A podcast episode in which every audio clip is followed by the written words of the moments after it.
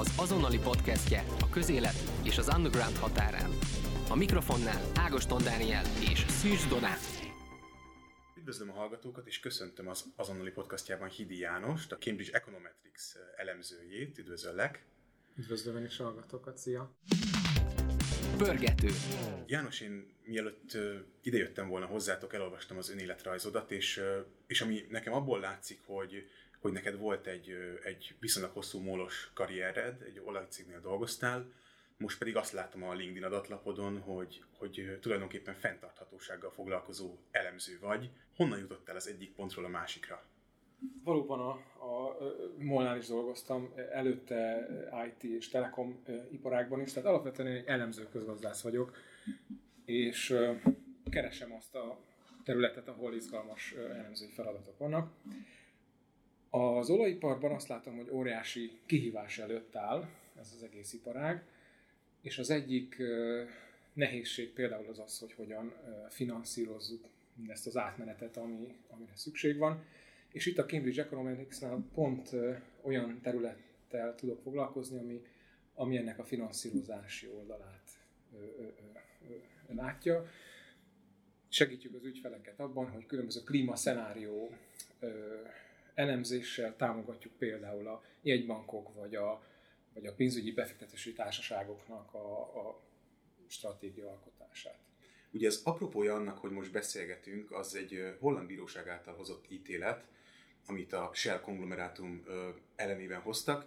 E, ez az ítélet, ha jól értelmezem, akkor arról szól, hogy a Shell a holland bíróság felelőssé teszi tulajdonképpen a saját szindioxid kibocsátásáért, és kötelezi arra, hogy 2030-ig 45%-ra csökkentse, vagy 45%-kal, ezt nem tudom pontosan, a, a szindioxid kibocsátását. Ismered ezt az ítéletet, biztos vagyok benne, és mi szerinted ennek a jelentősége? Én is olvastam róla, tényleg meglepő hír, nagyjából felezni kell, de ugye, ha jól tudom, nem jogerős még ez az ítélet, tehát van a, lesz ennek még folyamánya. A jelentősége szerintem az, hogy egyre erősebb nyomás nehezedik az iparági szereplőkre, hogy csináljanak valamit a dekarbonizáció érdekében. És akármi is lesz a kimenetele ennek a Shell döntésnek, és voltak hasonló perek az Egyesült Államokban is, amikor például városok perelik a, az olajcégeket. A, a, a lényeg az, hogy a, a nyomás folyamatosan erősödik, és előbb-utóbb elindul, vagy már elindult egy folyamat, aminek a vége a dekarbonizáció. Hogy ez pontosan milyen lépésenként fog megvalósulni, az, az, az nem is annyira lényeges, inkább, inkább a folyamatosan növekvő nyomás, és, és az, az, az az egyértelmű trend, hogy elindult valami. És ez a nyomás, ez, ez honnan érkezik, vagy kell, hogy érkezzen? Ugye azt látjuk, hogy a, hogy azért a nemzetközi szervezetek részéről van nyomás, azt is lehet tudni, hogy, hogy egyes nemzetállamok, vagy nemzetállami kormányok részéről ez a nyomás kisebb, különösen abban az esetben, ha, ha mondjuk a nemzetgazdaság az, az, az mondjuk mélyebben érdekelt a foszilis anyagok kitermelésében, tehát hogy honnan látod, hogy honnan érkezik a legnagyobb nyomás a, ezekre a cégekre? Ugye az a nehézség, hogy egyszerre szeretnénk több dolgot. Szeretnénk, hogyha dekarbonizálódna a gazdaságunk, mert látjuk, hogy nem fenntartható pálya. De azt is szeretnénk, hogy megmaradjon a gazdaság működése, munkahelyek megmaradjanak, szeretnénk továbbra is utazni és sok terméket fogyasztani. Nehéz egyensúlyt találni ezek között az érdekek között. A kormányzatok természetesen a szavazóik érdekét képviselik, akik azt látjuk, hogy azért egyelőre még mindig megosztottak. Vannak köztük, akik nagyon zöldek és szeretnének mindenáron dekarbonizálni, vannak, akik kevésbé aggódnak a, a, amiatt, hogy mi lesz 80 év múlva, őket jobban érdekli az, hogy mi lesz jövőre, vagy a következő 10 évben. És e között a különböző érdekek között kell valahogy egyensúlyt találni. Nemzetközi szervezetek, kormányzatok együtt keresik a megoldást arra, hogy hogyan lehet elérni azt, hogy a kecske is jól lakjon, és a káposzta is megmaradjon. Uh-huh. Egyáltalán a fosszilis anyagokkal foglalkozó nagy olajcégeknek mi a szerepe? Ugye nagyon érdekes, hogy, talán ezeknek a cégeknek így a, a dohányipar mellett a legrosszabb a társadalmi megítélése. Ugyanakkor egyre több helyről lehet hallani ezektől a cégektől, hogy, hogy ők azt állítják, hogy elkötelezettek a szindioxid kibocsátás csökkentése mellett, ha van ilyen általános stratégia, akkor mi ezeknek a cégeknek a stratégiára arra, hogy csökkentsék a kibocsátásukat, illetve egyáltalán hogy látod hosszú távon, hogy fönn fognak maradni mondjuk 30 vagy 50 év múlva ezek a cégek, vagy egyszerűen jönnek helyettük mások? Ugye most, most zajlik ez a helykeresés. Az biztos, hogy a, a ki a hibás játékot nem érdemes tovább játszani. Legalább 40 éve tudjuk, hogy baj lesz ebből, vagy baj lehet ebből a széndiokszid kibocsátásból. És, és mondjuk legalább 20 éve meggyőző bizony, bizonyítékaink vannak, hogy, hogy van miért aggódni. Ennek ellenére 40 éve, 20 éve folyamatosan beülünk a nagy autóinkba, utazunk a repülővel nyaralni, gyakran követjük a legfrissebb ruhaipari trendeket, és, és lehetne sorolni még, hogy mi minden elvárásunk van. Annak ellenére, hogy már rég tudjuk, hogy baj van. Tehát azt látszik, hogy, hogy kevés a hajlandóság arra, hogy mi fogyasztók tegyünk valamit önmagunk korlátozására. De most ilyen esetben arra mutogatni, hogy igen, de itt az olajcég termelte ki az olajat, én csak megtankoltam az autómat, de nem én, nem én csináltam az olaj, nem, nem én csináltam a benzint, ez, ez szerintem rossz, rossz hozzáállás. Tehát azt kell látni, hogy ez egy, ez, ez egy rendszer, amiben van egy kínálati, meg egy keresleti oldal, és ameddig van kereslet, addig lesz kínálat, és fordítva, amíg van kínálat, lesz kereslet. Tehát ezt valahogy együttesen az egész rendszer kell átállítani. Ha jól értem, azért azt nem állított, hogy a fogyasztónak nagyobb a felelőssége ebben az egész történetben, mint az olajcégnek, hanem azt mondod, hogy megosztott ez a felelősség. Megosztott, így van. Tehát ez egy, ez egy társadalmi ö, ö, rendszer, ami ezt kitermeli szeretnénk kényelmesen élni, nagy autóval járni, stb. És e, e, e, e, mivel piacgazdaságban élünk, ebben profit lehetőség van, és a vállalatok ezt, ezt kielégítik.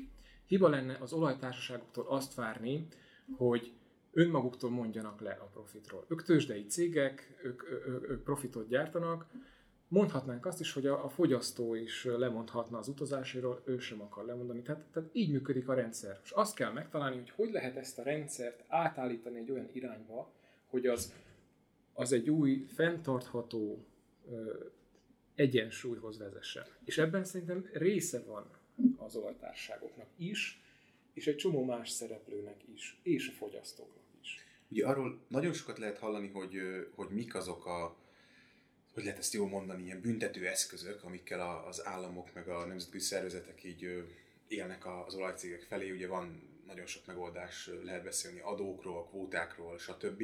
Vannak-e olyan ösztönzők, amikkel ezeket a cégeket érdekelté lehet tenni abban, hogy a fenntartatóság felé nagyobb lépéseket tegyenek és gyorsabban haladjanak? Vannak. Tehát például kaphatnak támogatást arra, hogy megújuló technológiákba fektessenek. Napelempark telepítéstől kezdve, bioüzemanyag gyártáson át, Egyéb fenntarthatósági beruházások, nagyon sok minden van a palettán, hidrogéngyártás. Ezekre nagyon sokszor a kormányzatok vagy közvetlen tőke jutatást adnak, vagy adót engednek el. Tehát vannak ilyen pozitív ösztönzők is, amikre rá is harap a, az iparág. Ugye látjuk, hogy német, francia, norvég, holland kormányok komoly összegeket áldoznak például a zöld hidrogén előállítására, és vannak is cégek, akik élnek a lehetőséggel, és, és belekezdenek ezekbe a beruházásokba.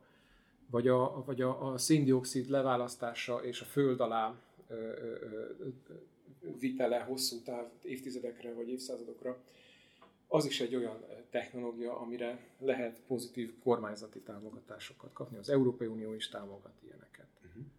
Ugye te gondolom, hogy tanácsadóként, illetve ebben a iparágban dolgozó szakemberként ismersz olyan szakembereket, menedzsereket, akik az olajiparban dolgoznak. Hogyan látod, hogy mennyire tudják ők internalizálni ezeket a fajta fenntarthatósági célokat, mennyire tartják ezeket a, a saját cégeik profitjának az útjában álló akadályoknak, és mennyire ismerik fel ők azt, akár személyesen is, ilyen szubjektív módon, hogy, hogy ezek így fontos dolgok lehetnek. Szerintem abszolút tisztában vannak a, a kihívással, meg a, meg a nehézségekkel egy olajcégnél alapvetően a, ugye a tulajdonos elvárásainak kell megfelelni, a tulajdonos szeretne osztalékot, profitot, és amint azt látná egy olajcég, hogy a vevőinek a többsége nem benzint szeretne, hanem áramot vagy hidrogént tankolni tömegesen, akkor szerintem elég gyorsan lehetővé tennék, hogy, a, hogy az ügyfelék ezt, ezt választhassák. Tehát egyőre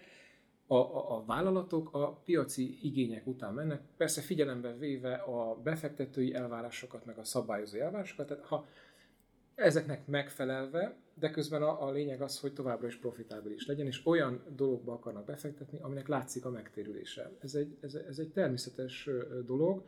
Olyan, a kormányzatok olyan feltételeket kell, hogy teremtsenek, ami mellett a profit maximum az egy fenntartható pálya. Mi a helyzet olyan esetben, amilyenben például a MOL is van? Talán ez egy speciális helyzet, ahol ugye az államnak nagyon nagy tulajdon része van a cégben, és az államnak, mint tulajdonosnak a profit maximalizáláson kívül más szempontjai is lehetnek. A magyar állam, mint tulajdonos érvényesít-e fenntarthatósági szempontokat mondjuk a molnál, illetve ismerünk-e ilyen példát mondjuk a, a világban?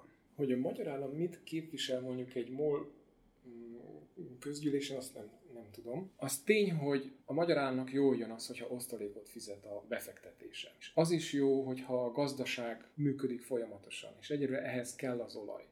És az is jó, hogyha nincs tömeges munkanélküliség, ugye ha egyik napra a másikra felszámolnák a fosszilis iparágat, akkor munkanélküliség is lenne, recesszió is lenne, és nem jönne adóbevétel, nem jönne osztalék. Tehát, hogy igen, a, a tulajdonos érdekelt abban, hogy a befektetése pénzt termeljen. Ugyanakkor arra is kell figyelni, ugye Magyarországon már törvény rendelkezik róla, hogy 2050-re szeretnénk dekarbonizálni a gazdaságot. Tehát folyamatosan végül is nyomást kell gyakorolni a kormánynak is annak érdekében, hogy a magyarországi karbon kibocsátás és ezzel együtt a MOL tevékenysége is konzisztens legyen ezzel a célkitűzéssel. Hogyan látod, hogy milyen olyan szektorok és iparágak vannak még a, a közvetlenül a foszilis energiához köthető cégeken kívül, amikről mondjuk kevesebbet hallunk a nyilvánosságban, de elég problémás a, a kibocsátásuk, és mondjuk igyekeznek is tenni azért, hogy ez kisebb legyen. Ugye ott van a teljes nehézipar. Cementgyártástól az egyéb építőanyaggyártáson át a papírgyártás, a petrolkémia, műanyaggyártás, tehát nagyon széles a skálája a nehézipari tevékenységnek, amik nagyon energiaintenzívek, és egyelőre nem látszik az, hogy hogyan lehetne ezeket dekarbonizálni. Vannak technológiák, amik szóba jöhetnek, lehet például a földgáz helyett esetleg hidrogénnel felfűteni a, a, a kazánt, lehet elektrifikálni bizonyos folyamatokat, de azért ezek egyelőre nagyon drágák, ezek az iparágak is gondolkoznak azon, hogy hogy tudnának ők is részesei maradni egy dekarbonizált világnak. De hát ez egy több évtizedes folyamat, mire, mire, mire megtaláljuk a válaszokat. Picit visszakanyarodva az olajiparhoz, ugye a, a másik dolog, amiről nagyon sokat lehet hallani az olajiparral kapcsolatban, meg én azt gondolom, hogy erre ilyen, ilyen hollywoodi sztereotípiák is épülnek, ez az olajiparnak a lobby tevékenysége. A mai világban, egy olyan világban, ahol ahol mondjuk vannak már párizsi klímacélok, a klímaváltozás ugye az, az tényleg az utóbbi, nem is tudom, két-három évben, még talán a korábbinál is jobban ilyen mainstream vált. Fejtenek-e ki ilyen, olyan lobby tevékenységet az olajvállalatok, ami ennek ellenében megy, és ha igen, akkor, akkor milyen szinten is, hol a leghatékonyabb ez a lobby? Ugye hallottunk sztorikat arról, hogy az Exxon annak idején eltitkolta azokat a kutatási eredményeket, amik bebizonyították, hogy a, a globális felmelegedés és a, és a széndiokszid kibocsátás összefüggnek. Én azt gondolom, hogy mára már az olajcégek is felismerhették, hogy, hogy, hogy jobban járnak hosszú távon, hogyha a, ők, a, a, ők a megoldás része, mint a probléma része. Egyesült Államokban a nagy olajcégek elkezdték hangoztatni, hogy ők, ők támogatják például a széndiokszid bevezetését. Ha az egységes és megfelelő szabályok mentén, de gondolom felismerték azt, hogy ha ők ennek az élére állnak, akkor nagyobb esélyük van befolyásolni az ezzel kapcsolatos szabályozást, mint hogyha ők, ők kívülről próbálnák mindig akadályozni ezt a folyamatot. Eljutottunk egy olyan szintre már, hogy annyira egyértelmű, hogy tenni kell valamit, hogy maguk a, a, az olajcégek is felismerték, hogy inkább akkor az élére állnak ennek ennek a, ennek a szabályozási folyamatnak, mint hogy, hogy elleneznék. A Shell példájánál maradva például ugye a hollandiai bírói, bírósági ítélet kapcsán a Shell már februárban közzétett egy olyan stratégiát, hogy ők 2030-ra 20%-kal csökkenteni akarják az olaj kibocsátásukat, olajkitermelésüket, és 2050-re teljesen semlegesek akarnak lenni széndiokszid szempontból, figyelembe véve nem csak a saját energia felhasználásukat, hanem a termékeiknek a felhasználását is, tehát ez a Scope 3, ez a, ez a teljes értékláncra vetített karbon semlegességet tűzte ki célul. Nem tudom, hogy ők számítottak arra, hogy ez a bíróság így fog ítélni, vagy nem, de minden esetre már az ítélet előtt hónapokkal ők kijöttek ezzel a stratégiával. Lehet, hogy most fájdalmas az, hogy, hogy nekik át kell állni egy teljesen új üzleti modellre, és ez nagyon sok beruházással jár. De az is lehet, hogy 30 év múlva hálásak lehetnek azért, hogy őket rákényszerítette a saját befektetői meg szabályozói körük arra, hogy idejében lépjenek, és lehet, hogy 2050-ben a Shell ennek köszönheti majd azt, hogy ő továbbra is él és virul, még mások, akik csak, csak halogatták ezt az átállást, addigra lehet, hogy olyan versenyhátrányba kerülnek a karbon semleges megoldások fejlesztésében és elterjesztésében, hogy az már beoszthatatlan versenyhátrány lesz, és őket majd felvásárolja a Shell mondjuk, vagy, vagy bezárják a kaput. Tehát, tehát ez olyan, mint amikor, a, mint amikor az éves egészségügyi szűrés az, az egy, az egy, ez egy kellemetlen dolog, de hogyha mondjuk a munkadónk rákényszerít arra, kötelezővé teszi, hogy évente egyszer elmenjünk, akkor lehet, hogy később hálásak leszünk azért, hogy rákényszerítettek, mert magunktól nem mentünk volna el, de jól jött, mert idejében felfedezték, hogy valami betegség alakul bennünk, és, és ezt ki lehet szűrni. Ugyanígy szerintem a vállalatoknál is igaz, hogy profi döntéshozók elvileg hosszú távra tekintenek, de azért úgy működik most a tőzsde, meg a, meg a gazdaság, hogy azért a tíz éven túli dolgoknak nincs olyan nagy jelentősége a, a mai döntéshozatalban. Tehát azért mégiscsak egy ilyen rövid, középtávú szemlélet szerintem az, ami domináns, és éppen ezért még egy ilyen profi döntéshozók által dominált vállalati környezetben is akár jól jöhet egy külső kényszerítő erő. Lehet, hogy a Volkswagen is örülhet annak, hogy rákényszerítik az elektrifikációra, mert különben addig halogatná esetleg ezt a döntését, ameddig már túl késő lenne. Nagyon érdekes, amit mondasz azzal kapcsolatban, hogy hogy ugye egy vállalatnál azért rövid és középtávú szempontok azok akaratlanul is jobban előtérben vannak, mint a hosszú távúak. Szerintem pontosan ez az oka annak, hogy sokszor, amikor mondjuk olajcégek hosszú távú célokat fogalmaznak meg 2030-ra, 50-re mondjuk, mondjuk 30-ra ez nem is olyan hosszú távú, akkor, akkor sokszor az, az a vád éri őket, hogy, hogy hát próbálják magukat zöldre mosdatni, ez, ez csupán greenwashing, és hogy nagyon könnyű ilyen hosszú távra mondani bármit, ráadásul úgy, hogy egyébként azzal semmilyen konkrét kötelezettséget nem vállalnak, nincs szankció arra nézve, hogyha ezeket a célokat nem teljesítik. Szerinted hogyan tud mondjuk egy olajcég meggyőző lenni ebben az ügyben, úgy, hogy egyébként azért korábban is volt már arra példa, hogy, hogy ilyen célokat egyes cégek nem teljesítettek? Az biztos, hogy a hosszú távú ígéretek azok annyit, annyit érnek, amennyire megbízhatók vagy hitelesek.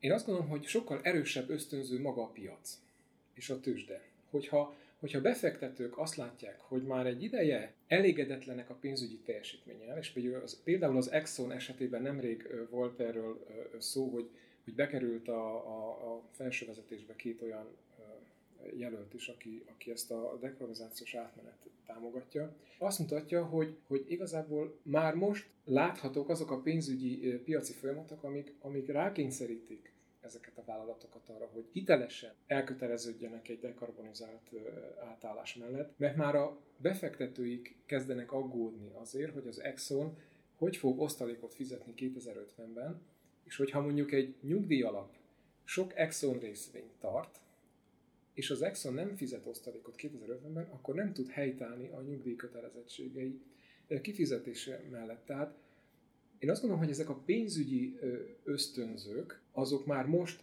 elég erősek ahhoz, hogy kikényszerítsenek ilyen új stratégiai elfogadásokat, vagy új board tagok beválasztását, és ehhez képest a, a, az, hogy, hogy mit vizionálnak magukról a cégek 30 év múlva, az, az nem is olyan nagy jelentőségű mik azok az erőforrások szerinted, vagy mik azok a képességek, amik mondjuk egy foszilis energiával foglalkozó cégnél megvannak, és felhasználhatóak, vagy jól használhatóak ebben, ebben a fajta új gazdaságban, amit mondjuk már megújuló energiával képzelünk el. Ugye ezek a cégek jellemzően tőkeerősek, rengeteg tapasztalatuk van óriási projektek, építési, műszaki jellegű projektek megvalósításában, termékeik piacra vitelében, globálisan gondolkodó vállalatokról beszélünk. Tehát ezek olyan, olyan képességek, meg tőkerő, amit érdemes a dekarbonizáció szolgálatába állítani.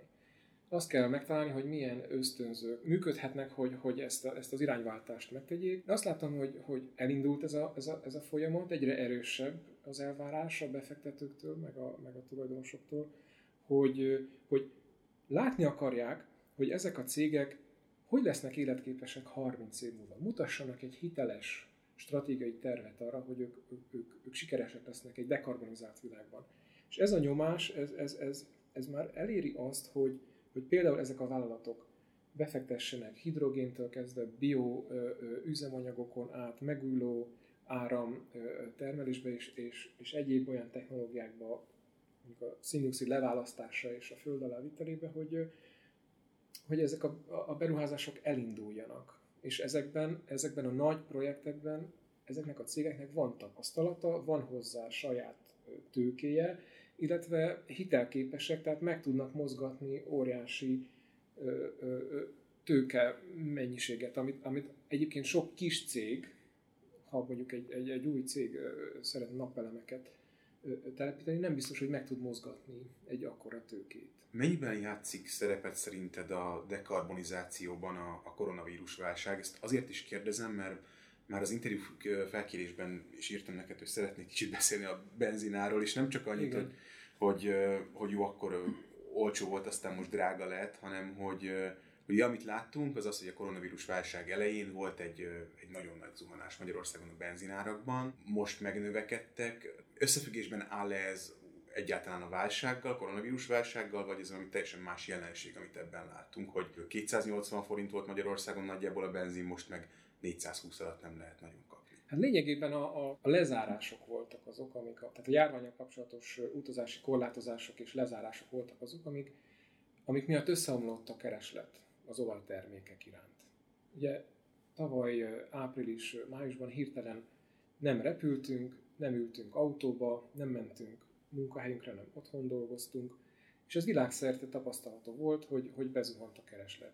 Ez önmagában egy nagy olajáresést okozott volna, de hozzájött még egy hatás, hogy éppen akkor történt ez a nagy vírus miatti lezárás, amikor a szaudi meg az orosz döntéshozók éppen vitában voltak azzal kapcsolatban, hogy egyébként mennyivel kéne csökkenteni az olajkitermelést, hogy, a, hogy az árak magasabban essenek, és éppen akkoriban úgy döntött a, a, a szaudi vezetés, hogy ők, ők növelik a kitermelést, hogy megmutassák a tárgyaló partnereknek, hogy milyen rossz lenne mindenkinek, hogyha egy túltermeléses környezetben alacsonyak lennének az olajára.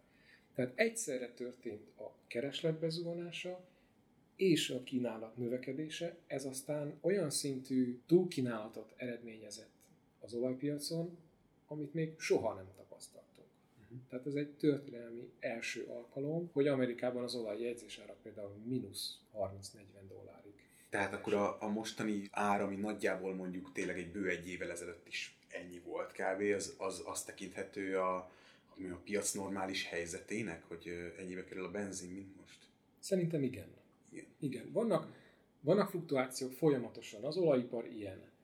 De azt gondolom, hogy az, amit most látunk, az, az tekinthető egy, egy, egy nagyjából fenntartható egyensúlynak a mostani kereslet-kínálati viszonyok között. Az uniós helyreállítási alapból most viszonylag sok, sok pénz fog érkezni Magyarországra is és az EU az nagyon szeretné azt, hogyha, hogyha a magyar kormány, illetve minden tagállami kormány ezt a pénzt úgy költené el, hogy, a, hogy az, az klíma szempontból helyes legyen, és, és tényleg csökkentse a, a széndiokszid kibocsátást is.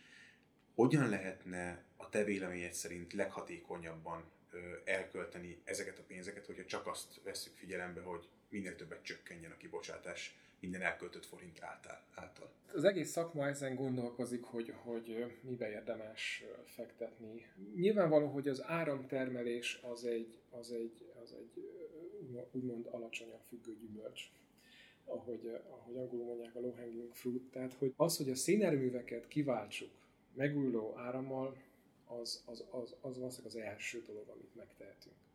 Itt napelem telepítések, szélkerék telepítésekre kell gondolni, illetve meg javítani a határkeresztező kapacitásokat, hogy az egyik ország napelem, meg a másik ország vízerőművei egymást ki tudják egyenlíteni szükség esetén.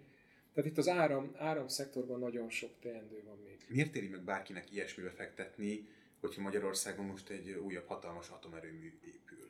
Mert szükség van mindegyik megoldásra, ami, ami dekarbonizációs lehetőséget nyújt. Az, hogy az atomerőmű milyen feltételekkel épül, az, az szerintem nagyon jogosan vitatható. De tény, hogy az atomerőmű nem széndiokszid kibocsátó. Az is igaz, hogy a megújuló technológiák szídületes tempóban fejlődnek és olcsóbbodnak. Nem, azt, ne, nem állítom, hogy jó ötlet elköteleződni most egy nagy atomerőmű mellett, mert lehet, hogy tíz év múlva meg sokkal jobban járnánk egy, egy okosan megválasztott szél, nap és egyéb... egyéb Ez elképzelhetőnek tűnik most? Tehát, hogy olcsóbb lesz mondjuk a napenergia vagy a szél, szélenergia a jelenlegi trendek alapján 10 vagy 15 év múlva, mint az atomenergia? Már most is olcsóbb. Ez, ez meglepő, tehát hogy azért mondjuk a magyar kormány kommunikáció az nem ez Paks 2-vel kapcsolatosan. Ott is viszonylag magas áramárakkal számoltak, uh-huh. amikor az atomerőmű megterüléséről volt szó.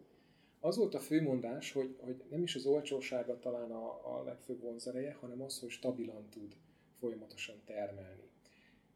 Szemben a, a változékony termelésű nap és szélerőmekkel.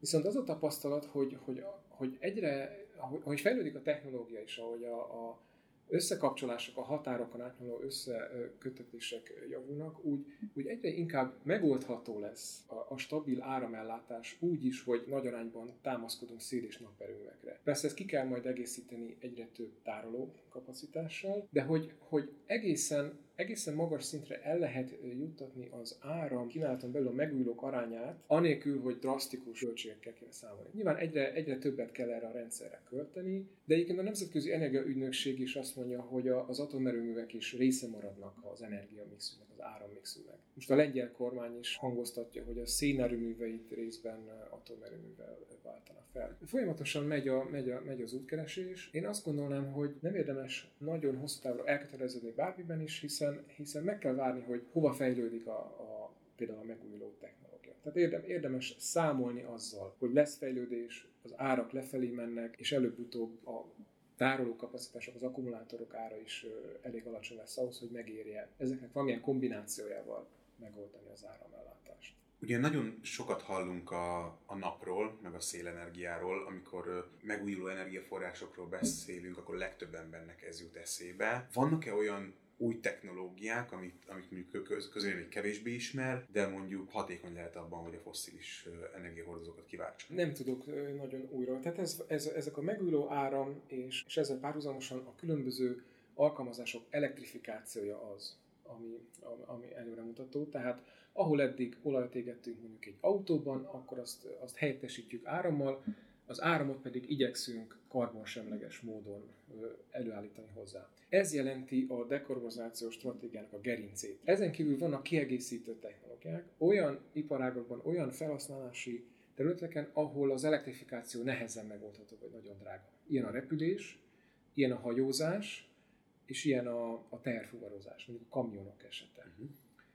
Itt elképzelhető, hogy mondjuk a hidrogén lehet egy kiváltó technológia, vagy a bioüzemanyagok a repülők esetében, mint kiegészítő megoldások. Ezek egyre drágábbak, de ahol, ahol lehetetlen megoldani az akkumulátoros elektrifikációt, ott életképes alternatívák lehetnek. Ugye, ha jól értem hozzátok, a Cambridge Econometricshez olyan cégek fordulnak, akik valamilyen módon szeretnék azt látni, hogy a, hogy a saját stratégiájukba, vagy a saját hát üzleti terveikbe hogyan tudnak fenntarthatóbbak lenni. Mik azok a, a kérdések vagy problémák, amivel a legtöbb új ügyfeletek jön hozzátok, hogy János, ezt oldjátok meg, légy szíves, hogy ezt mondjátok meg, hogy hogy van nálunk. Jellemzően azt kérdezik, hogy ha teljesülne mondjuk a Párizsi klímaegyezményben kitűzött cél, akkor 2050-re milyen gazdasági környezettel számoljunk, és az addig, addig eltelő három évtizedben mi várható. Mennyit kell beruházni, hogy alakul a foglalkoztatás, GDP,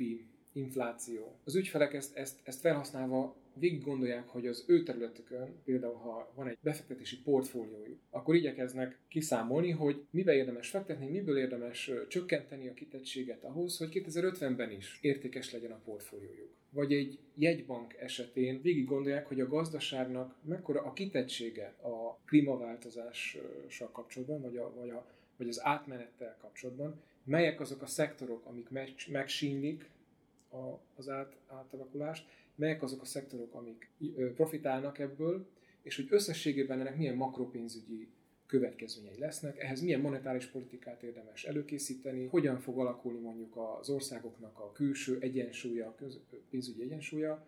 Ugye nagyon nem mindegy, hogy valaki olaj exportáló vagy olaj importáló ország, nagyon nem mindegy, hogy mekkora a az olajkitermelési ágazat, mint, mint nemzetgazdasági ágazat jelentősége a gazdaságban. Tehát szertágazó gazdasági következményei lehetnek annak, hogyha mi elindulunk a Párizsi Klímaegyezmény útján. Például, ha, ha megnézzük a régiónak a, a, a gazdaságát, nagyon nagy a kitettségünk az autógyártásban.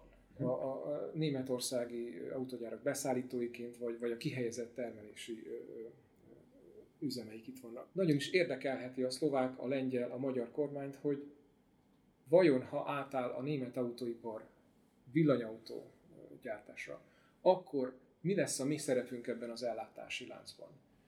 Vajon bezárják az itteni összeszerelési üzemeiket, hogy otthon gyártsák a villanyautót, vagy idehoznak villanyautó összeszerelési kapacitást? Mi lesz az akkumulátorgyártással? Ugye látjuk, hogy Magyarországra már települnek akkumulátorgyártók. Érdekes kérdés, hogy vajon mi lesz a foglalkoztatási hatása mindennek. Honnan lesznek nyersanyagok mindehez?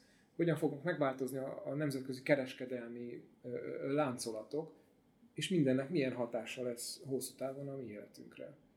És hogyan látod, hogy, hogy Magyarország vagy a magyar gazdaság az, az jelen pillanatban mennyire van felkészülve erre az átalakulásra, illetve mi lenne az állam részéről a legfontosabb lépés, hogy, hogy ezt, a, ezt a felkészülést tovább segítsük? Elég nehéz kérdés. A, én azt gondolom, hogy a Kelet-Európa általában belecsúszott abba, abba a helyzetbe, hogy nagyon sokáig ö, növekedni tudtunk annak köszönhetően, hogy idehoztak összeszerelő üzemeket a, a nyugati országokból, és így sikerült a munkanélküliséget lecsökkenteni, és így egy viszonylag ö, stabil gazdasági pályára állítani a régió. Viszont azt látjuk, hogy egyre nagyobb a jelentősége annak, hogy hogyan tud valaki alkalmazkodni a változásokhoz, hogy tud innovatív lenni kutatásfejlesztésbe kell fektetni, hatékonyságra kell törekedni, és úgy tűnik, hogy ebben, mintha a régió nehezebben tudna felzárkózni. Tehát vannak, vannak problémák azzal, hogy, hogy ugyan bekapcsolódtunk a nemzetközi kereskedelembe, és viszonylag jelentős az export aránya a, a gazdaságunkban, de abban az exportban a hazai hozzáadott érték aránya viszonylag alacsony. Tehát úgy néz ki a dolog, hogy mi importáljuk a drága alkatrészeket, az itthoni autógyárakban a futószalag mellett összeszereljük, aztán kivisszük az országból a kész autót. Hogyha kivonjuk az, az exportált autó értékéből a hozzávaló importált anyagok értékét, akkor nagyon kevés marad az az érték, amit mi adtunk hozzá ehhez a dologhoz. És igazából hosszú távon úgy lehetne a versenyképességünket növelni, hogyha el tudnánk érni valahogy, hogy ez a hazai hozzáadott érték, ez növekedjen. És ehhez az kell, hogy olyan munkafolyamatokba kapcsolódjunk be, amik tudásintenzívek, amik, amikben nagyobb értéket tudunk ö, helyben ö, beszállítani. Ha például az informatikai területet nézzük, ott, ott nagy a, a, az informatikai exportunkban nagy a hazai hozzáadott érték, hiszen vannak jó képzett programozók, akik a tudásukat felhasználva értékes szoftvereket tudnak exportálni. Ha ugyanezt meg tudnánk csinálni mondjuk az autóiparban, az a, a, a tekintetben, hogy, hogy mondjuk alkatrészek fejlesztésével kapcsolódó be nagyobb mértékben, vagy a, a formatervezésbe, vagy a kereskedelembe, vagy marketingbe, vagy, vagy helyi szolgáltatásokat tudunk hozzáadni ehhez az értéklánchoz, akkor van esélyünk szerintem arra, hogy a hazai hozzáadott értéket növelni tudjuk. Ehhez be, be kell fektetni oktatásba, kutatásfejlesztésbe, innovációba, stb. És hát nyilván a korrupciót is le kéne csökkenteni, mert ebben a környezetben nagyon nehéz előre tervezni hosszú távra, és rávenni egy vállalatot arra, hogy kutatásfejlesztésre, innovációra kölcsön, ha ennyire, ennyire bizonytalan az, hogy mi várható jövőre. Tehát egy valószínűleg kiszámíthatóbb környezetre van szükség minden szempontból, világgazdaságban, meg szabályozói környezetben is ahhoz, hogy, hogy ezek megtörténjenek, ezek a beruházások. Hát ugye a környezet annyira bizonytalan önmagában, tehát annyi kihívás van, dekarbonizációt kezdve, robotizációnál, nagyon sok minden változik a világban, hogy, hogy legalább ne tetézzük még ezeket a kihívásokat azzal, hogy mi magunk akadályozzuk az alkalmazkodási folyamatunkat. Nagyobb ívben hogyan látod, hogy ez a 2020-as, 21-es év ilyen szempontból különleges? Tehát azt értem, hogy a, hogy a koronavírus válság most nyilván egy ilyen, egy ilyen nagyon nagy bizonytalansági tényező. Tehát korábban, korábban is voltak olyan sokkok, meg olyan válságok, amik, amik akár csak az energiaiparra hatott, hatottak, mondjuk a 70-es évek olajválsága. A, a mostani szituáció, vagy a mostani sok az mondjuk nem vonható párhuzamba azzal? A 2020-as visszaesés az nagyobb, mint sokkal sokkal nagyobb volt, háromszor, négyszer akkora visszaesést okozott, mint a 2008-9-es nagy gazdasági válság. Ekkora visszaesést azt hiszem 1929 óta nem látott a világ. Tehát ez egy, ez egy, ez egy, ez egy óriási visszaesés volt. Most az egész világgazdaságra érte, vagy csak az energiaiparra? Az egész világgazdaságra, és azon belül az energiaiparra is. Mm-hmm. Tehát e- erre még alig, alig ha volt precedens ekkora visszaesésre. Őszintén szólva büszkék lehetünk arra, hogy úgy, ahogy, de, de átvészelte a gazdaság. Hozzá kell tenni, hogy a kormányok is nagyon sok extra költést határoztak el. Tehát a GDP arányos kormányzati mentőcsomagok is óriási mértékűek. Tehát ilyen, ilyen nagy mértékű kormányzati beavatkozást szintén nem láttunk, talán még soha a második világháborút követő újjáépítési terv, a Marshall terv eltörpül ahhoz, ahhoz képest, amit most, most elhatároztak a kormányok. Tehát látszik az, hogy komolyan vették a, a kihívást, és, és, és szerintem a kilábalás az nincs veszélyben.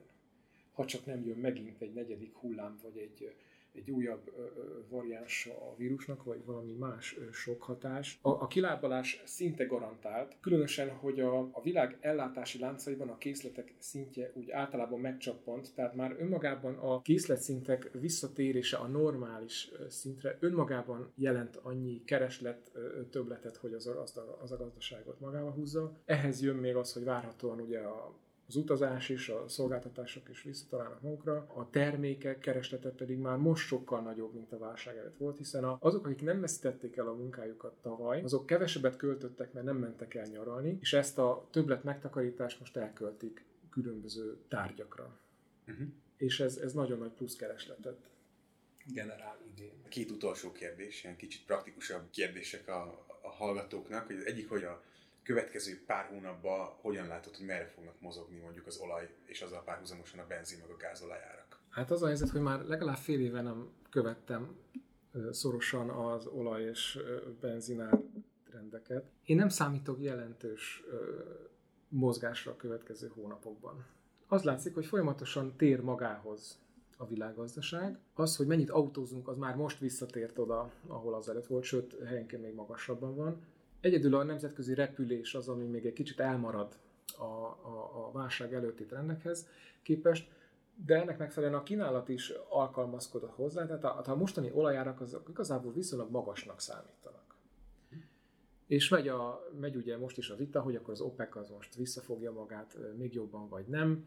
Én nem, nem számítok lényeges változásra a hazai benzinárakban például a következő hónapokban.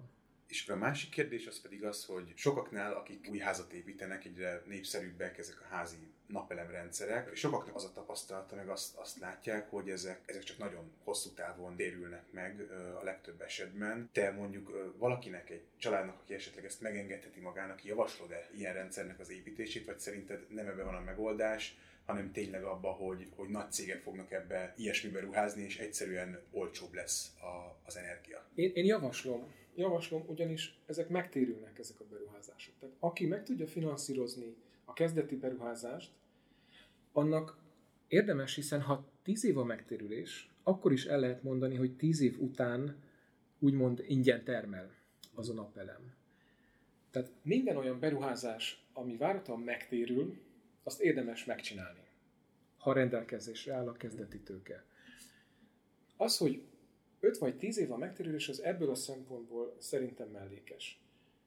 Az is igaz ugyan, hogy maga a rendszer is tud dekarbonizálni, tehát lehet, hogy ha nem csinálok semmit, akkor a, a, a konnektoromból akkor is zöld áram fog folyni, mert a szolgáltató teljesen dekarbonizálódott, de azért fel lehet gyorsítani ezt a folyamatot azzal, hogyha saját maga telepít valaki a, a háztetőre napelemet. Tehát ez, ez szerintem érdemes, és a jelenlegi szabályozási környezet még azt mondható, hogy kedvező, és lehet, hogy jobb, hogyha most lép valaki, mint hogyha megvárja, amíg ezek a állami támogatások és szabályozási könnyítések mondjuk kivonódnak a rendszerből, akkor, akkor már még hosszabb lesz a megtérülési Nagyon köszönöm Hidi Jánosnak, Cambridge Econometrics elemzőjének az interjút. Köszönöm. Köszönöm szépen.